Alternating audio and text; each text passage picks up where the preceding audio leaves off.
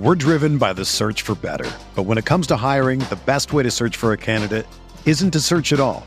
Don't search match with Indeed.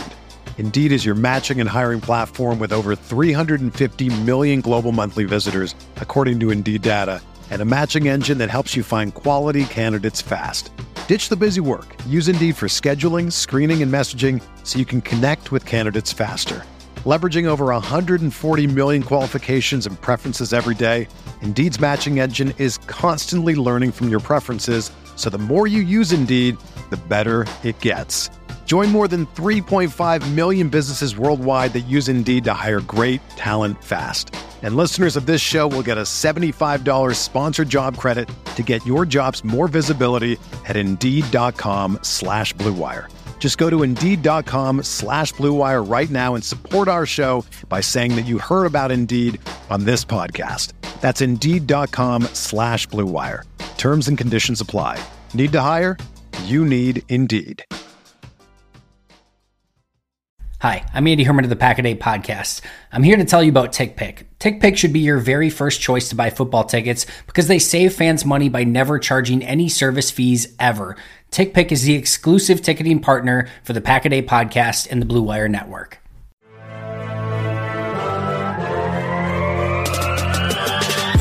Twenty minutes a day, 365 days a year.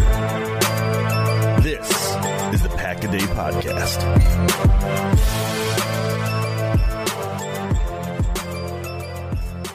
What's going on, everybody? Welcome into the Pack a Day podcast. I'm your host, Andy Herman, joined by the one and only Perri Goldstein. The Packers lost to the Kansas City Chiefs by six points. Not exactly what we were hoping for, Perri. We did not get to see uh, Jordan Love absolutely ball out, but there was certainly some positives to take away from this game, certainly some question marks and some negatives. We will get into all of that, but how are you doing and how are you feeling following that Packers loss in Kansas City?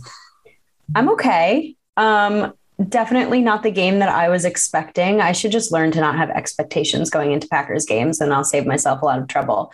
Um, I mostly am quite proud of the way the defense showed up. I thought it was a serious statement game from a defense missing so many starters. Um, and, you know, that's, that's the unit that's going to take us through the rest of the season. Um, of course, we'll talk about Jordan Love plenty, but first career start, not going to overreact too much, not going to get too high, not going to get too low off of it.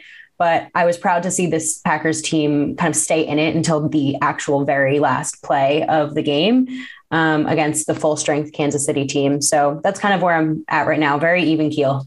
Yeah, maybe my biggest disappointment is I really wanted to see a two minute drive for Jordan Love with the opportunity yeah. to win the game down six minute and a half left probably deep. And, and to be real, just based on that game, it probably doesn't end well, um, you know, for being honest. But just to have him get that experience and to see that opportunity and to see what he can do, because you just never know, right? Especially when a team is, you know, bringing a ton of zero blitzes, it doesn't take much more than all of a sudden you hit a receiver and he breaks a tackle and he's gone, right? right? Like there's just not the level of safety help that you would normally have in those situations. So to, to miss out on that opportunity, and I, I don't, uh, you know, fault Chandon Sullivan for not being able to stick with Tyreek Hill for way longer than anyone should humanly have to. Um, but that was my biggest disappointment. As far as it's funny you bring up expectations because you know we're going to get into Jordan Love in great detail in just a second, but I absolutely expected him to overall perform better than I think we saw in that game. Um, and I think a lot, there were a lot of factors that went into that. But I also thought going into that game, everyone was kind of seeming like, oh, this is such a great opportunity. He's going against a Kansas City defense that isn't very good. And, you know, you you find out you have three or four days to prepare to, to go into Kansas City. And like, this is a perfect scenario for Jordan Love. And one of the things that, uh, you know, struck me odd about that is, is Kansas City is a very difficult place to play. The volume in there is, is, you know, as difficult as any venue in the NFL. And yes, Kansas City, they should have attacked Sorensen way more than they did up until the, the touchdown to Allen Lazard. But uh, yeah, I, I, did not think that that was like this one A ideal scenario for for Green Bay or Jordan Love, and you could tell it was absolutely yeah. overwhelming. He had some jitters, yeah. and again, we'll get into all of that in just a moment. Yeah, I completely agree. I always thought that was very odd. Yes, it's you know, he's getting a full game that you didn't think he would get. And so those live reps, no matter where they're played, are phenomenal for him and for his development and for the Packers to understand where he stands in that development. But Kansas City is a really difficult place to play. And you're also going up a Kansas City team that's like, fighting for a playoff spot right now. Like this is a hungry Kansas City team that needs every win possible at home. And you're still going up against Patrick Mahomes. Like this was by no means a walk in the park. It's not like it was home at Lambeau against the Lions, right? right. Like this was a very, very difficult scenario. I almost think for love in the future, it's better that this is like where he starts out at. But I'm not surprised, to be honest, by the way he played given the environment. Yeah, so let's let's jump into Jordan Love right away because obviously that was the huge talking point going into this game and is certainly going to be one of the key takeaways as well.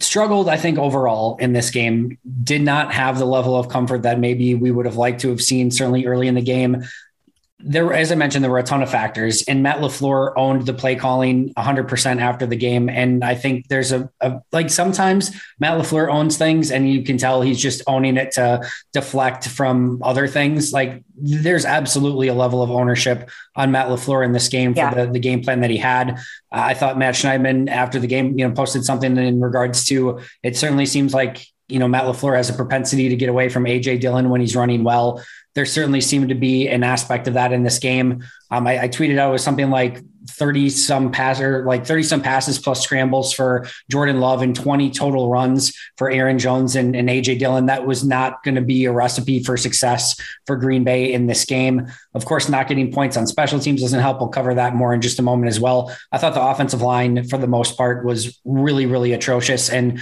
I'm going to definitely wait to see on the all 22 uh, to see what that looked like and who was to blame. And if they're, you know, sometimes if you're just bringing an extra guy, it may look like it's awful on the offensive line when really that's on the quarterback. They just have to get rid of the football or have uh, something that they can do. But it, at first glance, it certainly seemed like the offensive line didn't have a great result. And then just not having the response to some of the zero pressure, you know, the, the just the seven and six and seven and eight man rushes that Kansas City brought.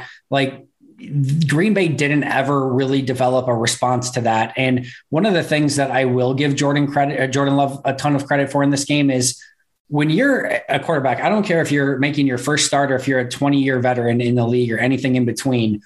When you have consistent pressure like that on nearly every single play, it is so easy for any quarterback to start seeing ghosts on a play and just start like your eyes immediately drop and you go yeah. to the rush and nothing.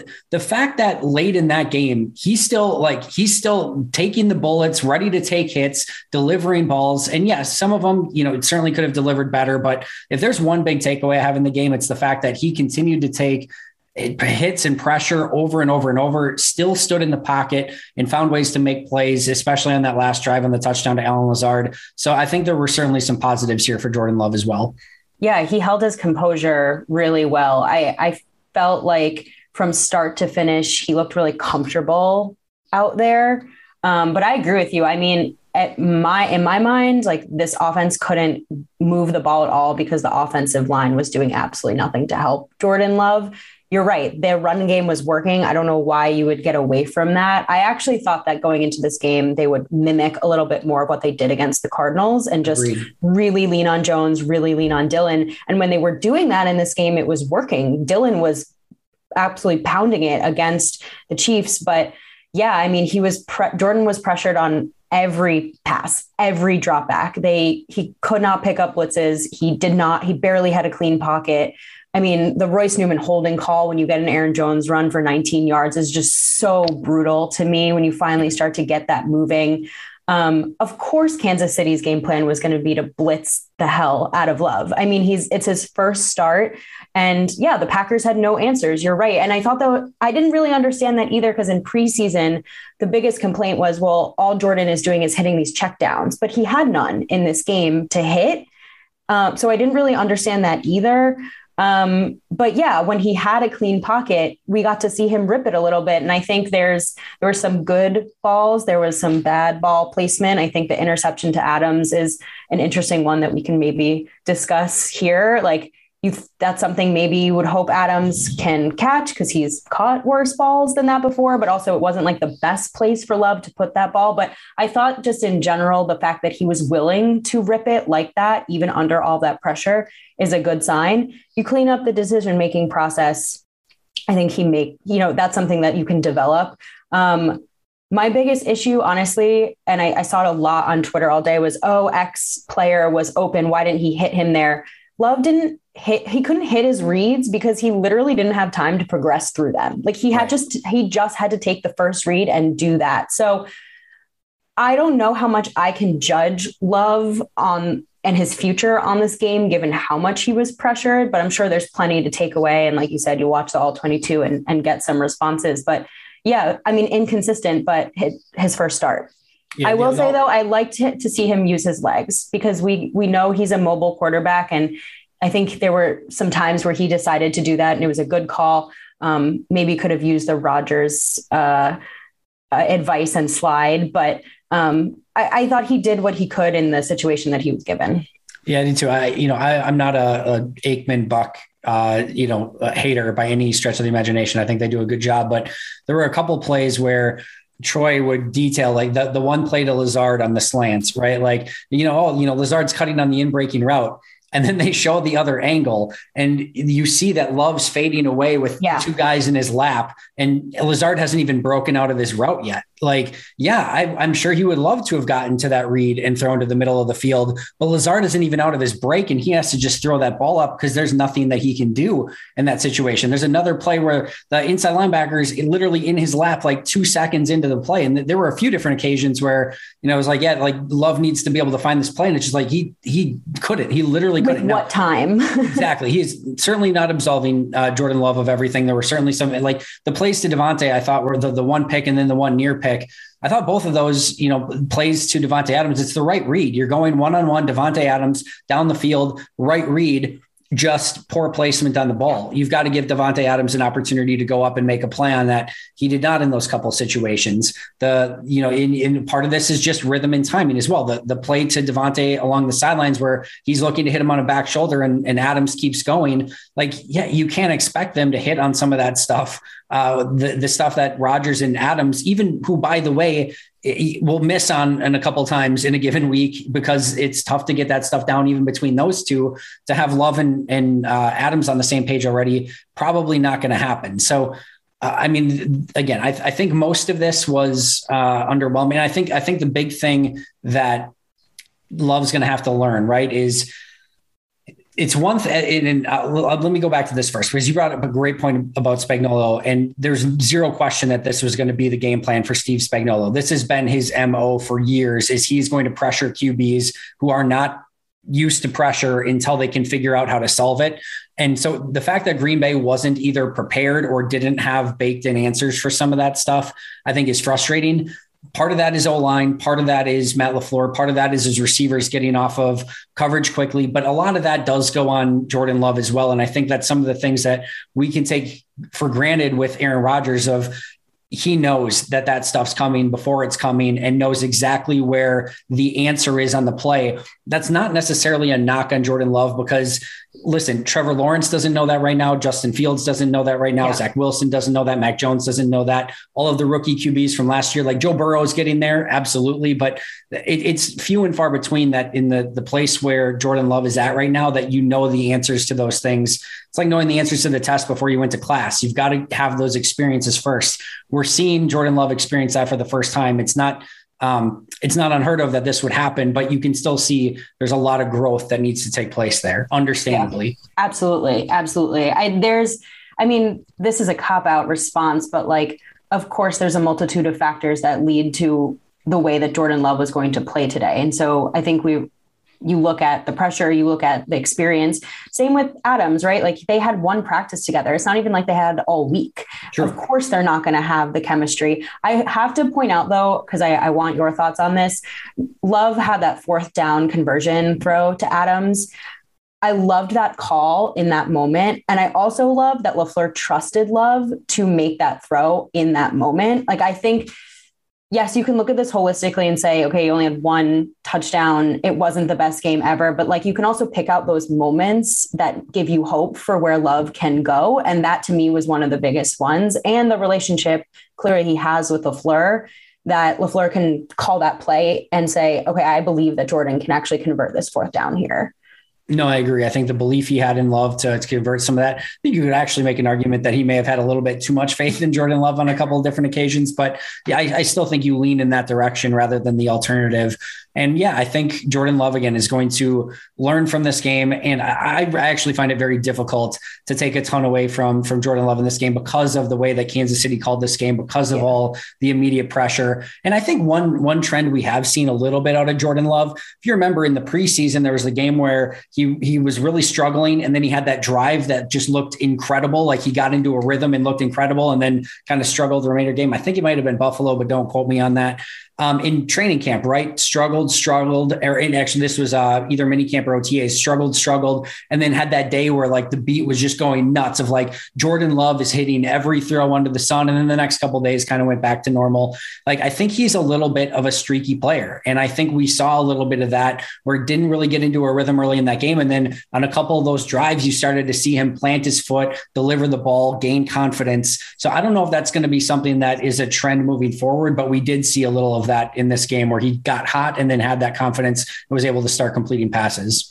I agree. I also think on those drives, those drives are the ones that were more balanced. Yeah. You're getting more of Aaron Jones and AJ Dillon and like great point. When you're sending the house, the best way to counter all that is to run the ball. And so when you gotta you gotta help out your quarterback in that way also. And I think he responded well when the drives were more balanced from run and pass. But yeah, I feel like we could talk about Jordan Love for a while. Yeah, we can probably end it there. I want to mention one other thing. The the one other thing that I did see was what you're constantly looking for with a young quarterback is growth, right? We take the the rollout play to Davante. He missed it early in the game. LaFleur came back to him on that fourth down, he hits it, right? There were a couple other things in this game where you saw him maybe miss or not have the confidence early in the game where he came back to it later and found the ability to make a play on it. I, you could see some of that growth even within this game uh, of just gaining a little bit of confidence and just calming down a little bit. So again, not not the game that I think anyone was hoping or looking for from Love. Not super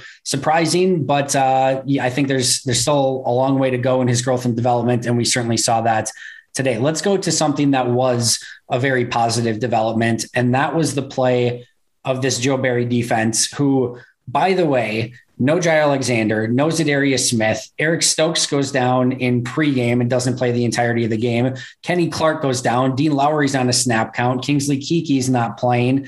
I mean, it's a it's a crazy laundry list of players who are not playing in this game. Yet somehow against Kansas City and Patrick Mahomes, who, to be fair, hasn't been exactly the powerhouse on offense that we're used to. Even still, this was the lowest yards per attempt uh, of Patrick Mahomes' career at 4.5 yards per attempt. This defense was rallying to the football. The linebackers were playing great. Like that was a insane performance for this defense, especially sans the players that they were missing. I, I don't even know where to go from there. They were incredible. Yeah, they played out of their minds. I mean, they just played out of their minds. They're stepping up in a way that I, we've never seen this Packers defense step up for their team. I loved seeing Savage turn the lights on in this game. Agreed. Like he's been so quiet. And he was really in there.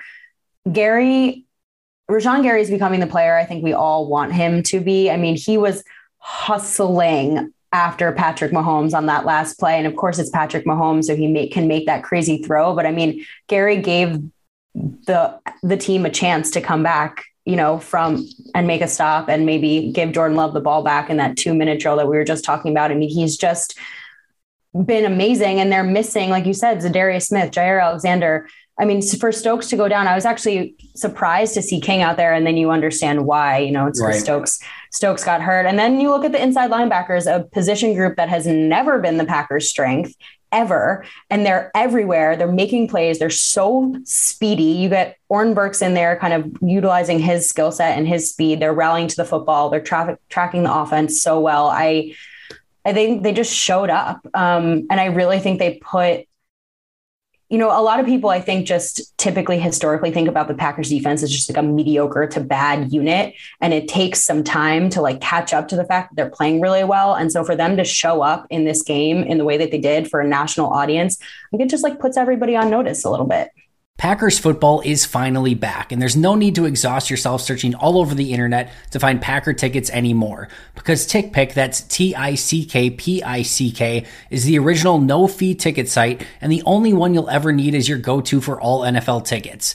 TickPick got rid of all those awful service fees that the other ticket sites charge, which lets them guarantee the best prices on all of their NFL tickets. Don't believe it? If you can find better prices for the same seats on another ticket site, TickPick will give you 110% of the difference in the purchase price. Recently, I was just able to pick up tickets to Packers Vikings in Minnesota. Going to be heading west for that game. Attending my first game in the new Viking Stadium. Cannot wait for that. Let me tell you, it was so incredibly easy to use TickPick. No awful service fees. I cannot recommend it enough. And the easiest way to do so is by going to tickpick.com slash packaday today to save $10 on your first order of Packers tickets or any other tickets that you want to purchase. We're driven by the search for better. But when it comes to hiring, the best way to search for a candidate isn't to search at all. Don't search match with Indeed. Indeed is your matching and hiring platform with over 350 million global monthly visitors, according to Indeed data, and a matching engine that helps you find quality candidates fast. Ditch the busy work. Use Indeed for scheduling, screening, and messaging so you can connect with candidates faster. Leveraging over 140 million qualifications and preferences every day, Indeed's matching engine is constantly learning from your preferences, so the more you use Indeed, the better it gets. Join more than 3.5 million businesses worldwide that use Indeed to hire great talent fast. And listeners of this show will get a $75 sponsored job credit to get your jobs more visibility at Indeed.com slash BlueWire. Just go to Indeed.com slash BlueWire right now and support our show by saying that you heard about Indeed on this podcast. That's Indeed.com slash BlueWire. Terms and conditions apply. Need to hire? You need Indeed.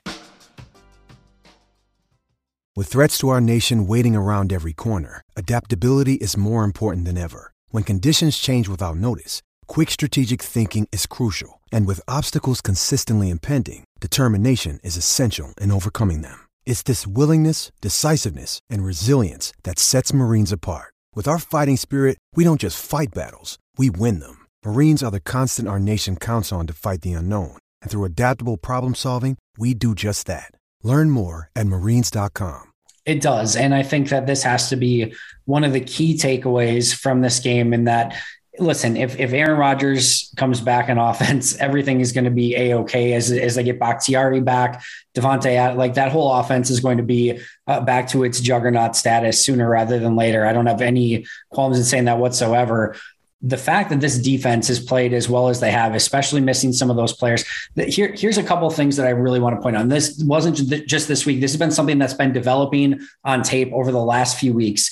I have not seen a Packers defense rally and swarm the way that this Packers defense has these last few weeks in a long time. I'm talking 2010 Charles Woodson type defense stuff where there are 11 players that are swarming to the football. There was a play a week ago on tape when I was doing defensive grades where it gets to the middle of the field and all of a sudden you see the running back is surrounded by eight Green Bay Packers on all sides of them, just nowhere to go, everyone running to the football. We saw that on multiple occasions today. They are playing fast. They are playing confident. They are all rallying to the football together at one unifying point. And I think that the discipline that this defense is playing with as well. You saw the the reverse play, and they were just all over that. Like the, the, the players stayed their side, they stayed with their assignments, they read their keys, they stayed in their lanes.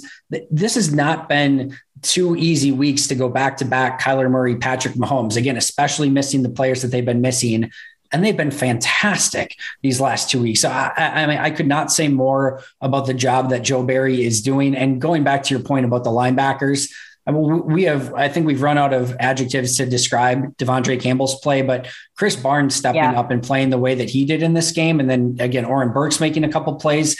I mean, the, the Packers have linebackers who can get sideline to sideline and tackle uh, when has that happened? Like it just it has not been something for Green Bay that has been a strength, and it is something that is absolutely a strength for Green Bay right now. Yeah, they kept the they kept the Packers in this game. I mean, how often can we say Absolutely. that? It's normally Rodgers having to be a superhero and overcoming what the defense is giving up. I mean, honestly, if this if special teams hadn't had the abysmal night that they have, like the Packers could have had this tied. The the Green Bay Packers defense just held the Kansas City Chiefs to 13 points at home. And three of those were just like gift wrapped on a muffed punt, you know, like and they even held in the red zone in, in red that zone. situation where they were backed up into a horrible position and had to stand in the red zone, which is something that they have even struggled with this season. So yeah, it's just it's super impressive. I, I don't I don't know if I have much more to say. I just think that they're ascending and they're only going to get healthier and they're doing it at the right time. 37 attempts for Patrick Mahomes again, missing all those players, Kenny Clark, Za'Darius Smith, Jaire Alexander, Eric Stokes, et cetera, et cetera, 166 yards. That is unbelievable. And then, oh, by the way, held him to 77 yards rushing on 25 attempts with a long of 11, um, a long of 25 through the air. This explosive Chiefs offense, their biggest play of the day was 25 yards to Travis Kelce. Yeah. Just absolutely crazy the, the job that they did. But you brought up the point, and we have to get into it next the special teams awful. Just I, I yikes. Just, it is. Uh, there's no words. Like, oh, like you go into every offseason. Apparently, we're you know we're going to fix special teams. We're going to fix special teams. We're going to fix special teams, and they find a new way to be a complete, utter cluster. You know what? Every year, and I mean, it could have even been worse if Amari couldn't recover the fumble on the one that he had. But you have the the muff with Malik Taylor. You've got the the the fumble by um, by Amari that easily could have gone to the the Chiefs on that play. You've got the the missed field goal where it I, Bojorquez doesn't even get it completely you know spun, and then Crosby can't kind of power through it. Then you have the next one where he doesn't spin it at all. Look like a high snap as well. So high snap, poor hold, and then by the way, just immense pressure once again for another blocked kick. It is unbelievable the ineptness of this special teams and how it can show up in major ways and completely I mean, completely sidetrack a game because this this should have been a game that was much much closer. If Green Bay has two field goals and you take three points off from Kansas City due to a complete cluster on on the, on the the punt, where yeah, Malik Taylor can't do much in that situation, right? He's on the ground and you know the ball hits him. Amari's got to fair catch that. Like he has to get up there and fair catch that, so that's not an issue in the first place. Like it's just mistake after mistake, and it is pitiful. And even worse than the mistakes, there's no change. Like they just yeah. leave Amari out there for the rest of the game. And it's like, you think it's going to get better this game? Like, why not try anybody else? They have Randall Cobb on the roster who used to do this for the Packers consistently. Like, just try something, do something. And I think, look, yes, it it knocks the wind out of you. It's a momentum shifter, all of that. But for your first start rookie quarterback to be starting every single drive at the 15 yard line or back, like you're already making his job so much harder than it needs to be. And it changes the play calls for Matt LaFleur when they're backed up that far. I mean, I thought honestly, Jordan Love, when he's literally in his own end zone, actually handled himself super yeah. well. But you don't want your special teams to make you be in that situation. Like they are they were not helping him at all. They were making his job harder, having making him go 90 yards down the field to score any points. Come on. I, I think the thing that's even more nauseating and disgusting is that while the Packers special teams have been bad for a long time, the one thing, the one thing that you could count on was Crosby in the field goal and extra point unit. That was the one thing that you could say, yeah, the special team's terrible, but Crosby's great and you can trust that operation to be good.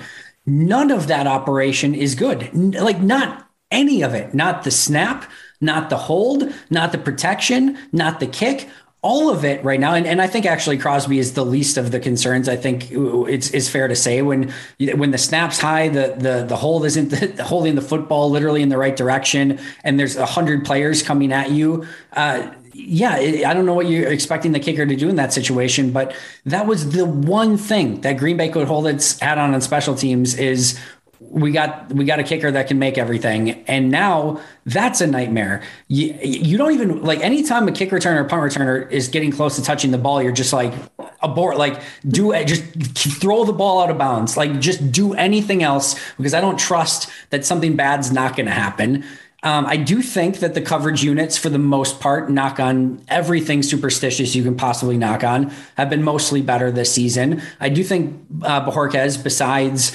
uh, a, a, little bit of a, a, shank today, has been much, much better as a punter, but it's still nowhere near adept and it just is it's so infuriating that they can't get a anywhere near reasonable special teams unit it scares me because with Rodgers back this offense is great. The defense is playing great. You don't want to go into the playoffs or potentially a Super Bowl and be worried about your special teams literally ruining the game for you. I mean, it's not. When has that ever happened before?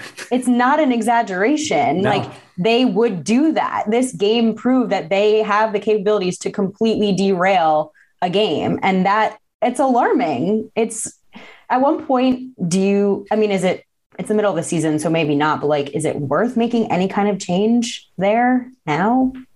I, I don't know. And, you know, nothing would shock me. Nothing would surprise me, but I, I don't know that like how much bringing in somebody new is going to help. I mean, we just saw like trying to fix the long snapper, you bring in somebody new and that, you know, didn't look great this week. So it, it's one of those things where it, it's not going to get fixed in a, in a day, but again, the, the, the most insane part here is nobody's asking Green Bay special teams to be good. They're just asking it to be competent, and it hasn't been competent for forever. And that level of incompetence for one unit, like it's is is just it's amazing. It is unbelievably amazing, and it, it's got to get fixed. And there's no two ways around it. And um, and maybe Matt LaFleur needs to be more involved in spec. I don't know. I don't know what you need to do, but it, it's disgusting. And that was a huge reason why Green Bay didn't have an opportunity to, to go and have a chance to win late in that game.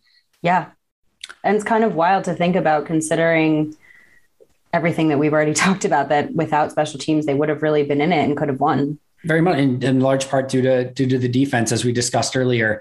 We kind of hit on both of these things already, Perri. But I, I do think they're at least worth noting, at least you know, kind of individually.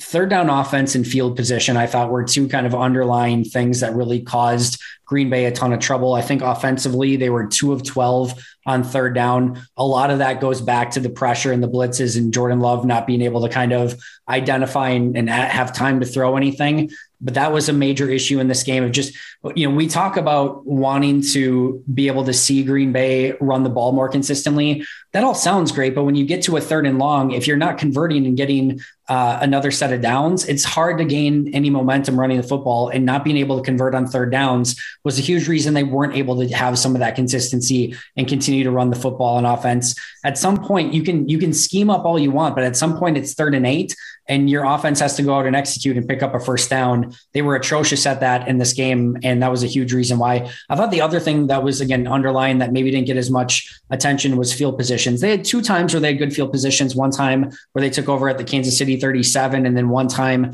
uh, at their own 47. But they also had four times where they were within their own 15, at the at their own two, at their own 12, at their own 15, at their own eight, and seven of their nine drives started at their own 25 or worse. So not doing Jordan Love any favors. And again, that goes back to special teams, lack of turnovers on defense, where, you know, as much as we talk great about the defense, it's still a playmaking league. And if you can't take the ball away and get your offense in advantageous positions, it's going to be a little bit tougher as well. So, um, yeah, I, I, thought overall, you're, you know, the defense deserves a ton of credit in this game, but uh, offensively, the third downs and field position was uh, was an issue. Yeah, absolutely. And I think the the third down offense speaks to the field position as well, right? Like when you're having to drive 90 yards down the field, you're going to hit a couple of third downs and you're not always going to convert them. Obviously, you want to be better than converting, like, what was it, two this game? Yeah, two of 12. Yep. Two of 12. Right. So, yes, there's, there's a piece of it. It's both, but it's really hard to drive down the field that far and not hit a third down and have to convert it. Um, so, yeah, I mean, again, I just think Jordan Love obviously has some things that he needs to work on, but I just felt like the team did not do him any favors, did not help him out in certain situations that you know are going to be really difficult for a rookie quarterback in his first start. It just made it like 10 times worse for him and exaggerated, yeah. you know, an already like pretty difficult situation. Um, yeah, but I mean, you're with Aaron Rodgers, you know, you kind of expect those conversions to come. Um, and I think that's it's just a character of this game with Jordan Love, not necessarily the offense as a whole. Well, let's touch base on that next because, of course, Aaron Rodgers did not play in this game. And I do think that we got a good glimpse into just some of the things that are so easy to take for granted with an Aaron Rodgers quarterback, or as your quarterback, I should say. I think some of the the third down situations, getting out of bad plays, reading blitzes, just even the fact that teams won't blitz in that way yeah. that they they did against Jordan Love, right? There's zero, maybe Green Bay sees one blitz like that against Aaron Rodgers, but with no level of consistency. Because if you start doing the same thing over and over and over to Aaron Rodgers, he's just going to nuke you at some point. There's just no way that any defensive coordinator does that. I also just think I, I thought the defense played with amazing confidence in this game, but I, you could just see at times that the offense was flustered. Like they, how much Aaron Rodgers is able to sort of get that offense all on the same page pre snap at the snap. You, you, want to talk about sometimes of like, well, he's letting the play clock go down to zero. Well, the, the reason why is he's making sure that everyone has answers on the play to what's coming and he can beat the opposing defense with his mind on so many of those plays. And I just thought that it was very abundantly clear of some of the things that are very easy to take for granted when when Aaron Rodgers is your quarterback.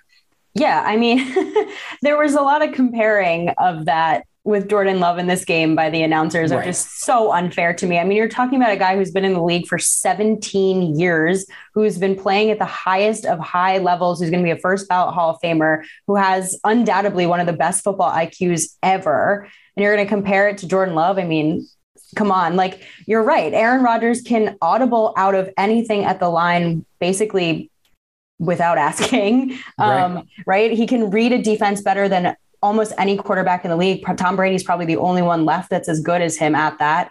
And yeah, the defense coordinator is not going to call the same game. Of course, he's just going to blitz the hell out of a really young quarterback who's going to get rattled. Aaron Rodgers doesn't get rattled at that.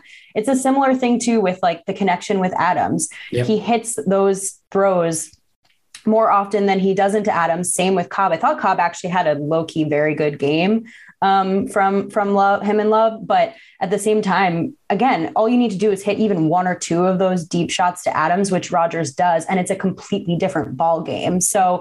Yeah, I mean, of course, the Packers offense was missing Aaron Rodgers. Any offense is going to miss a Hall of Fame quarterback when he's in there. Um, it's a maybe a glimpse into the future, but also makes you hopeful that he comes back, if not for next week, the rest of the season. No, very much so. And you, you bring up a great point, right? Because if you want to make a team stop blitzing you, just hit on those one on ones to Davante Adams and they'll stop blitzing you really, really quick.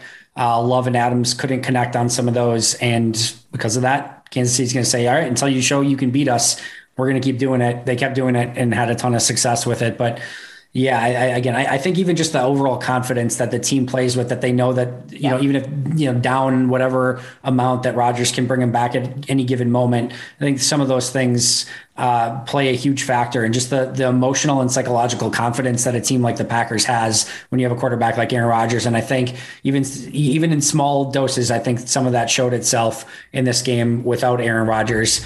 Of course, it wouldn't be a Packer game this season without some injuries. And we, of course, had some injuries once again. First of all, Eric Stokes gets injured pre-game, which is never great. Although uh, Matt LaFleur did mention in his post-game press conference that he's hopeful that it's not going to be anything long-term, but didn't have a ton of detail on it. Kenny Clark goes out with a back injury, probably from carrying that defensive line for five seasons. But um, in all seriousness, back injuries tend to linger. And that's not a great sign that he wasn't able to return and that he could be dealing with a back injury for the remainder of the season. Um, Jon Runyan left with an illness, but came back. And then Tyler Lancaster got banged up towards the end of the game as well. So Kenny Clark, clearly the one worth monitoring here, but Eric Stokes, certainly uh, another key piece there as well.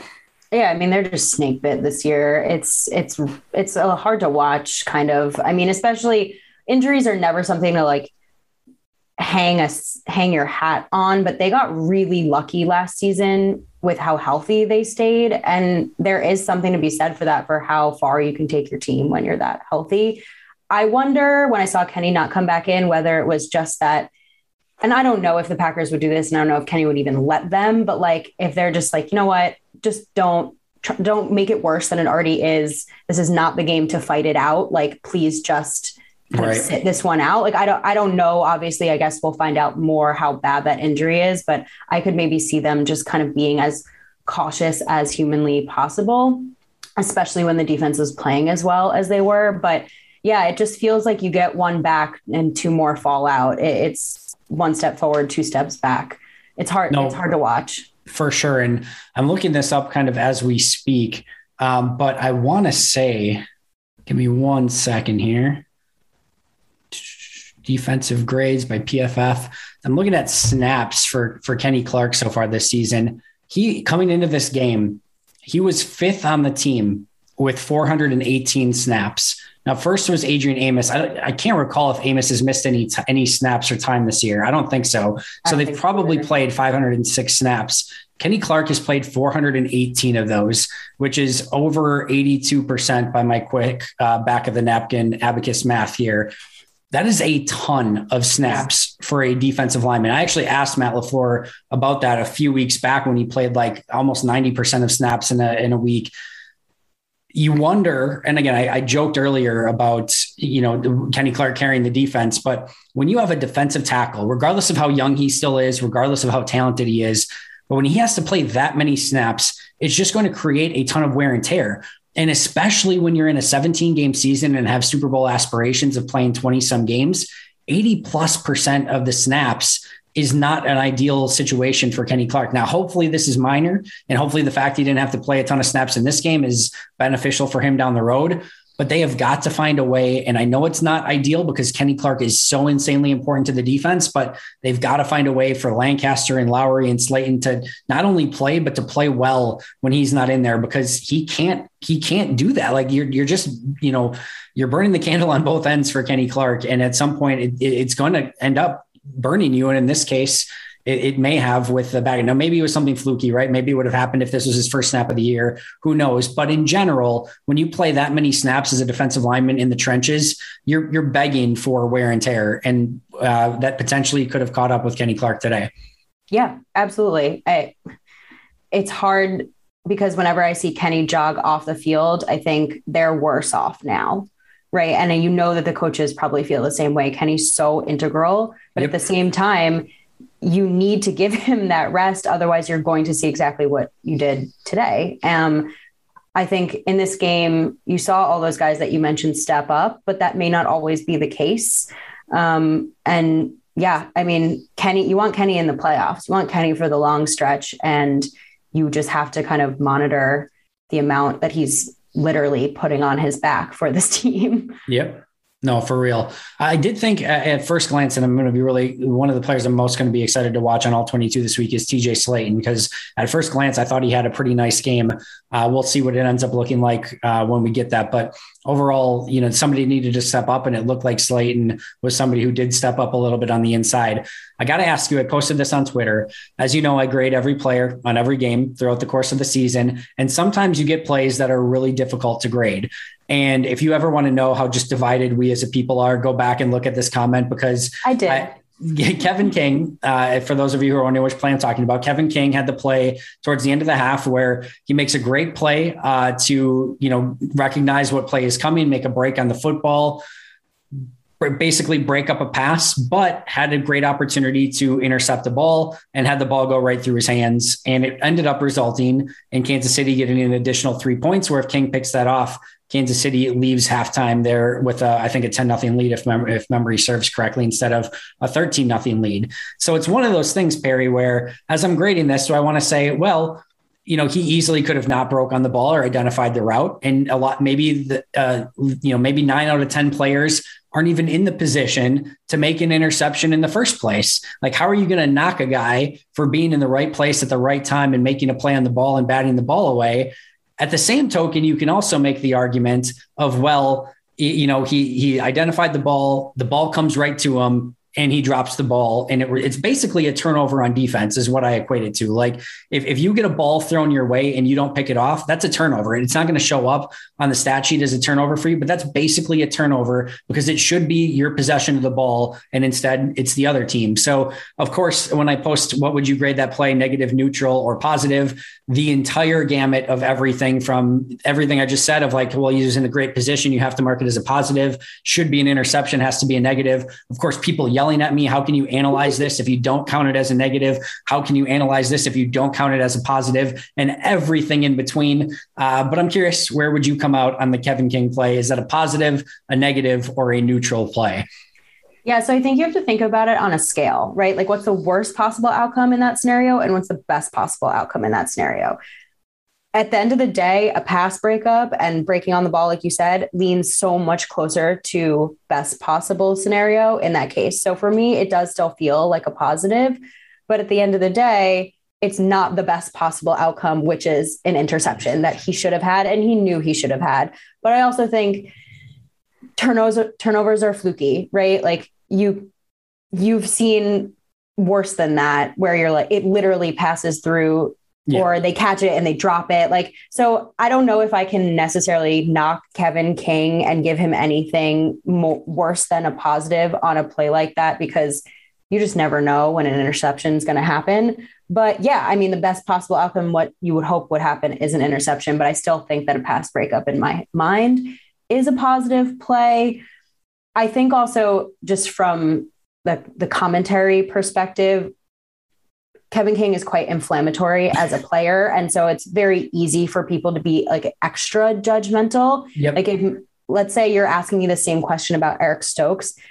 I think more often than not, people would say, of course, it was a positive. He had a pass breakup. It's just you're, much you're right. easier to criticize a player who's consistently given up plays like that to the opposing offense. So there's there's some of that perspective going on also and I am far from a Kevin King apologist, as most will know, but it, uh, just disappointing, right? Because by all means, yeah. it looked like he had a really nice game in that game. Like yeah. it looked like he had a really nice game. Again, we'll see when the, the tape kind of comes out and, and see what was actually downfield. Tough to tell sometimes from the, the TV angle, but uh, he makes that play. And I mean, it's a, it's a really monster game from him, right? Like he doesn't get picked on a ton. He make, he, I thought he tackled well throughout that game, makes a break on the ball, you know, pass breakup at that point, but he picks that off and takes points off the board before halftime, gives Green Bay momentum. That is a huge play and likely a huge game for Kevin King. Instead, it was just like, you know, that, that just, it, that it just the, the snake bit curse of, of Kevin King at times, just not being able to come up with some of those plays, unfortunately, but it is what it is. And uh, you move on and, and hopefully he makes the next one. Let's look ahead very quickly to Seattle. Perri, obviously the big talking point all week is going to be is Aaron Rodgers going to be able to play, which we will not know at earliest until Saturday, um, potentially even until game time on Sunday, which of course makes it that much more difficult. And then, of course, on the other side of the ball, is Russell Wilson going to play, or is this going to yeah. be a Geno Smith game? So uh, a lot going into this. And uh, but any thoughts outside of the, the two QBs and their status for this game?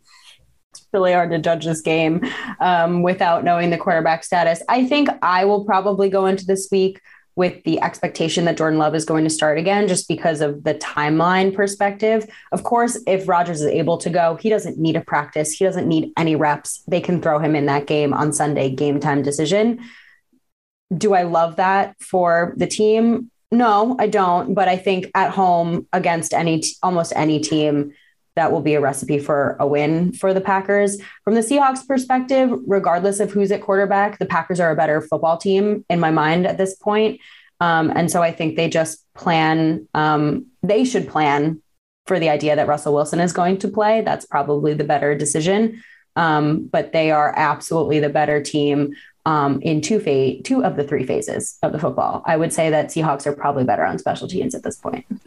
As is uh, pretty much any team at this point.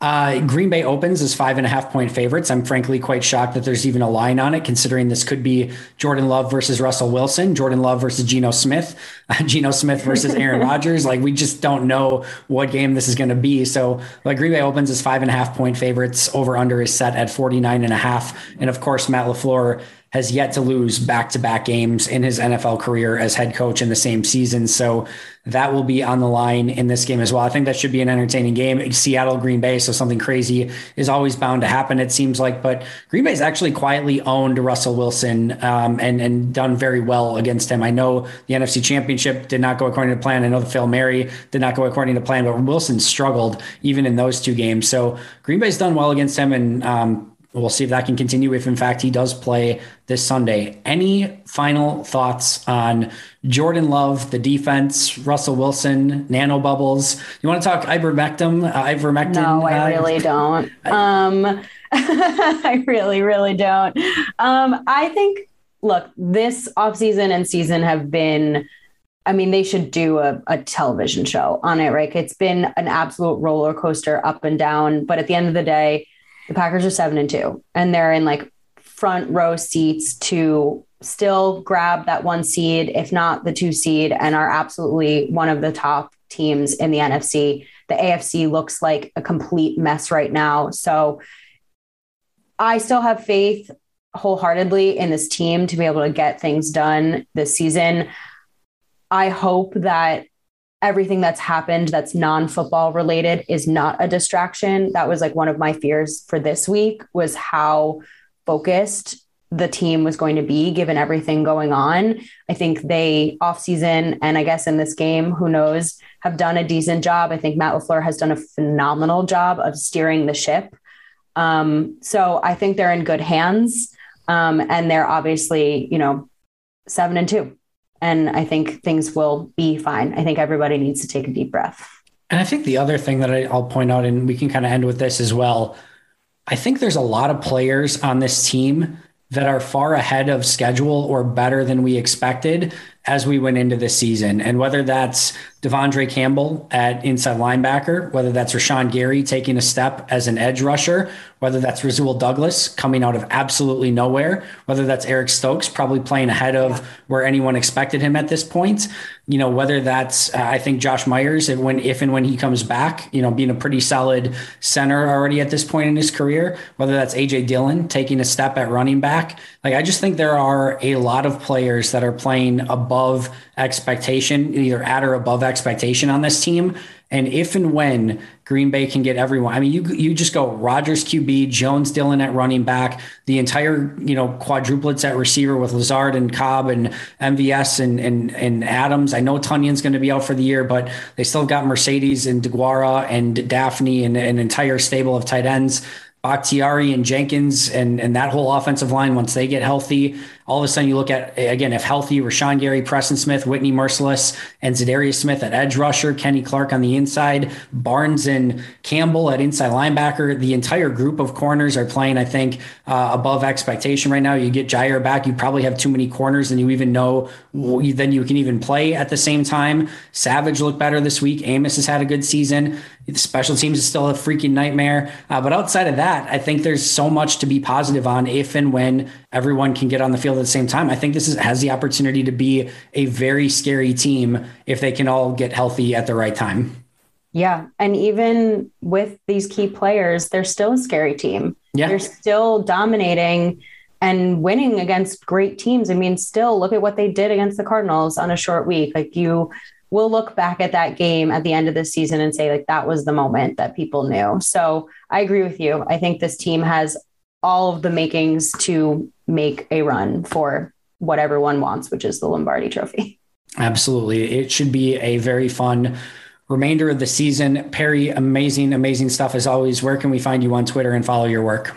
You can follow me on Twitter at Perri underscore Goldstein. Uh, you can listen to Maggie Loney and I every week with Pax What She Said um, with She Said TV. And uh, yeah, that's about it. You can find me at Andy Herman NFL. You can follow the podcast at Packaday Podcast.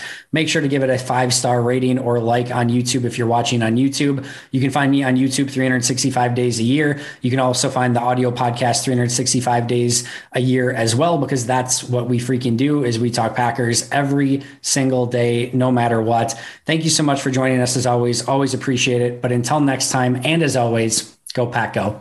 Go Pack Go.